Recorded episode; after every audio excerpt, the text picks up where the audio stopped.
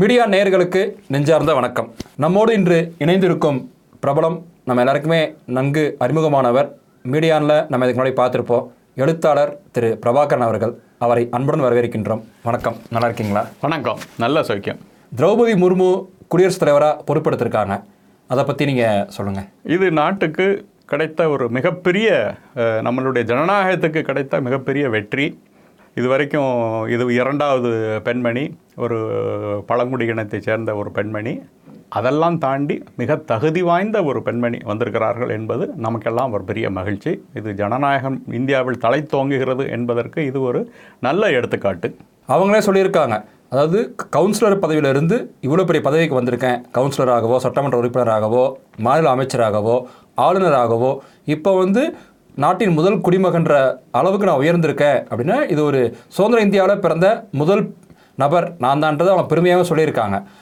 ஆனால் அதை வந்து ஒரு இழிவுபடுத்துகிற வகையில் திருமாவளவன் ஒரு ட்வீட் போட்டிருந்தாரு. அதை நீங்கள் பார்த்துருப்பீங்க. ஆமாம் அது எப்படி அது சமூக நீதி காவலர்னு சொல்கிறாங்க அது எப்படி என்னென்ன அர்த்தம்னே புரிஞ்சிக்க முடியல. அதை பற்றி உங்கள் கருத்துக்கள் சொல்லுங்கள் அதாவது கழுகு வந்து எவ்வளோதான் உயரத்தில் பறந்தாலும் அதனுடைய பார்வை எல்லாமே கீழே அழுகி போன ஏதாவது ஒரு உணவு பதார்த்தம் மேலே ஒரு விலங்குகள் மேலே தான் இருக்கும்.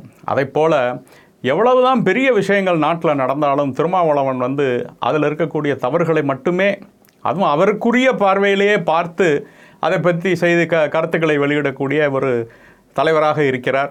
இது ஒரு கட்சியின் தலைவராக இருந்து கொண்டு இப்படி ஒரு பொறுப்பில்லாமல் அவர் ட்வீட் போடுவது என்பது ரொம்ப வருத்தத்துக்கு உரியது அதுவும் ஒரு பயன்படுத்திய வார்த்தைகள் அப்படின்றது இந்து மதத்தையும் ஒரு பக்கம் இழிவுபடுத்துது. அதே நேரத்தில் பெரிய பொறுப்பையும் இழிவுபடுத்துகிற மாதிரி இருக்குது ஸோ ரெண்டையுமே அவர் சேர்த்துன்னும் போது வழக்கமாக அவர் இந்து மத விமர்சனம் பண்ணுவார். ஆனால் குடியரசுத் தலைவர் வச்சு பண்ணுறாருன்னும் போது தான் ரொம்ப வருத்தத்தை ஏற்படுத்துது. அதாவது அதில் என்ன சொல்லியிருக்காருன்னா அந்த காலத்து பாண்டவர்கள் நாட்டையும் திரௌபதியையும் பணயம் வைத்து சூதாடி இழந்தார்கள். இந்த காலத்து அவர்களுடைய வாரிசுகளான இந்த காலத்து பாஜக நாட்டை கார்ப்பரேட் கம்பெனிகளுக்கு சூதாடி இழப்பதற்காக இந்த திரௌபதியை பயன்படுத்துகிறார்கள் அப்படின்னு போட்டுக்கிறார். இது என்ன லாஜிக்கு என்ன அர்த்தங்கிறதும் தெரியல. ஒரு ஜனாதிபதியை வச்சு எப்படி நம்மளுடைய நாட்டு செல்வங்களை ஒரு கார்ப்பரேட் கொடுக்க முடியுங்கிற அடிப்படை நமக்கே ஒன்றும் புரியல. அவர் சுயநலவோடு தான் பேசுகிறாரா இல்லையா? இல்லை நான் எப்பொழுதுமே சொல்வது போல மனநலம் குன்றிய கூட்டத்தோடு இருப்பதனால் இவரும் அந்த வகையில் பேசுகிறாரான்னு தெரியல. இதில் ஒரு விஷயம். அவர் சொல்கிற ஒரு உதாரணம் என்னென்னா பாண்டவர்கள் சூதாடினாங்க ஆமாம் நீங்கள் பாண்டவர்கள் வாரிசுங்கிறாரு ஏற்றுக்கொள்கிறோம். அப்படின்னா பாண்டவர்களுக்கு எதிராக இருந்தது யார்? கௌரவர்களும் சகுனியும். நான் சொல்கிறேன் காங்கிரஸ் தான் அந்த கௌரவர்கள். சகுனி தான் இந்த திராவிட கூட்டமும் அதன் பிரதிநிதியாக இன்று பேசக்கூடிய திருமாவளகனும் ஸோ இந்த சகுனிகள் வந்து வீழ்த்தப்பட வேண்டும் என்று அன்னைக்கு யார் சபதம் போட்டார்கள்? பஞ்சபாண்டவரில் அர்ஜுனனோ பீமனோ சபதம் பண்ணலை. பாரதி எழுதியிருக்காரு பாஞ்சாலி தான் சபதம் பண்ணார்.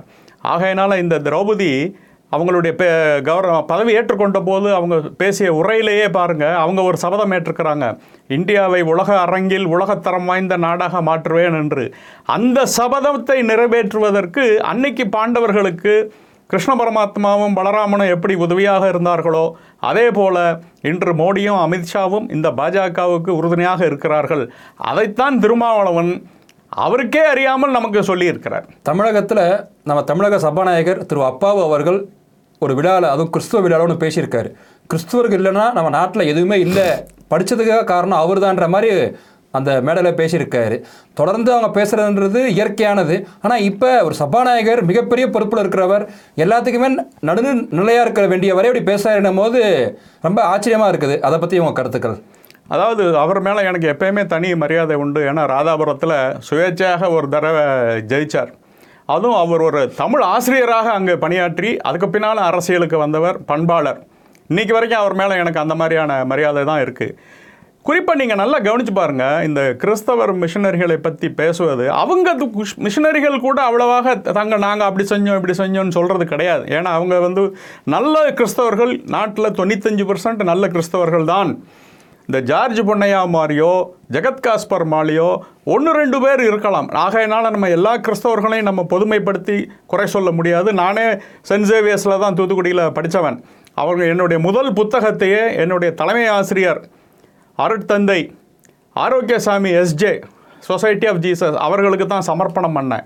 ஆனாலும் சில விஷயங்களை நம்ம விமர்சனம் பண்ணி தான் இருக்க வேண்டியிருக்கு. இந்த இந்த அந்த நிர்பந்தத்துக்கு அப்பாவு போன்ற திராவிட அரசியல்வாதிகள் நம்மளை தள்கிறார்கள் காரணம் என்னவென்றால் தரம் பால் அப்படிங்கிறவர் அந்த ஒரு ஐம்பது வருஷத்துக்கு முன்னாலே ஒரு புத்தகம் எழுதி பியூட்டிஃபுல் ட்ரீ அப்படின்னு. அதில் கல்வி முறை நம்மளுடைய கல்வி முறை எப்படி அமைந்திருந்தது? எங்கெல்லாம் வேரூன்றி இருந்தது? கிராமத்தில் மட்டும் தொட்டு நகரங்கள் வரைக்கும் அந்த கல்வி முறை எப்படி இருந்தது? குறிப்பாக அதில் யார் படித்தார்கள்னு அவர் எழுதும்போது புள்ளி விவரங்களோடு சொல்கிறார் இன்றைக்கு நாம் யாரையெல்லாம் பட்டியலின மக்கள் அப்படின்னு சொல்கிறோமோ அந்த ஆதி தமிழர்கள் அதிகமாக படித்தார்கள் என்பதை அவர் வந்து ஆதாரப்பூர்வமாக நிரூபிச்சிருக்கிறார். இந்த வெள்ளைக்காரர்கள் கொண்டு வந்த மக்காலய கல்வி திட்டத்தில் தான் நம்ம குறைவாக படித்தோம் நிறைவாக படித்தோங்கிற பிரச்சனை வருதே ஒழிய அதுக்கு முன்னால் வந்து கல்வி எல்லாருக்குமே கிடைத்தது. இவங்க சொல்வது போல ஜாதி வாரிப்பா ஜாதி பார்த்து கல்வி நடத்தப்பட்டது அப்படிங்கிறதெல்லாம் அந்த புத்தகம் தவிடுபுடியாக்கி இருக்கிறது. ஒன்று. ரெண்டாவது மிஷனரிகள் வராவிட்டால் நாமெல்லாம் படிச்சிருக்க மாட்டோம். உண்மைதான். அப்படின்னு அவங்க சொல்கிறாங்க அது உண்மையாங்கிறத நம்ம யோசிக்கணும் இல்லையா? இந்த மிஷினரிகள் வந்து எதற்காக வந்தார்கள்? அவங்க பேர்லேயே இருக்குது மிஷினரிகள் அப்படின்னு. அவங்களுக்கு நிலம் அவங்க காசு கொடுத்து வாங்கினாங்களா? கிடையாது. எல்லாம் அரசாங்கம் ஒதுக்கப்பட்ட நிலம். அதே காலகட்டத்தில் ராமகிருஷ்ணா மிஷன் அவங்களும் கல்வி நிறுவனங்கள் அமைத்திருக்கிறாங்க. ஆரிய சமாஜ் அமைச்சிருக்கிறாங்க. பிரம்ம சமாஜத்திலிருந்து கல்வி நிறுவனம் இவர்களெல்லாம் காசு கொடுத்து நிலத்தை வாங்கி கல்வி நிறுவனம் நடத்தினார்கள்.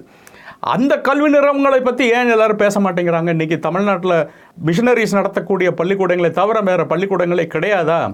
நிறைய இருக்கின்றது. எல்லாரும் தான் தொண்டு செஞ்சாங்க. மிஷனரிகளுடைய தொண்டை நான் குறைவாக சொல்லவில்லை. ஆனால் அதுக்கு அதுக்கு பின்னால் வந்து ஒரு ரிலிஜியஸ் நோக்கம்ன்று இருந்தது. மற்றவர்கள் நடத்தியது வந்து உண்மையிலே நோக்கம் இல்லாமல் பாரபட்சம் இல்லாமல் பொதுநல சேவையோடு செய்தார்கள். இந்த வித்தியாசத்தை இவங்க வந்து சொல்லாமல் திருப்பி திருப்பி திருப்பி இந்த திராவிட கட்சிகள் மட்டும்தான் இதை ஊதி பெருசாக்குறாங்க. உண்மையான கிறிஸ்தவர்கள் கூட அதை பொருட்படுத்துவதே கிடையாது. எங்கேயாவது அவங்க வந்து சொல்லியிருக்கிறாங்களா? ஒரு கிறிஸ்தவர் வந்து நாங்கள் எல்லாட்ட நீ படிச்சிருக்க முடியாதுன்னு சொல்ல மாட்டாங்க. ஏன்னா அவங்க வந்து இந்த நாட்டோட தேசிய நீரோட்டத்தில் இருந்தவங்க.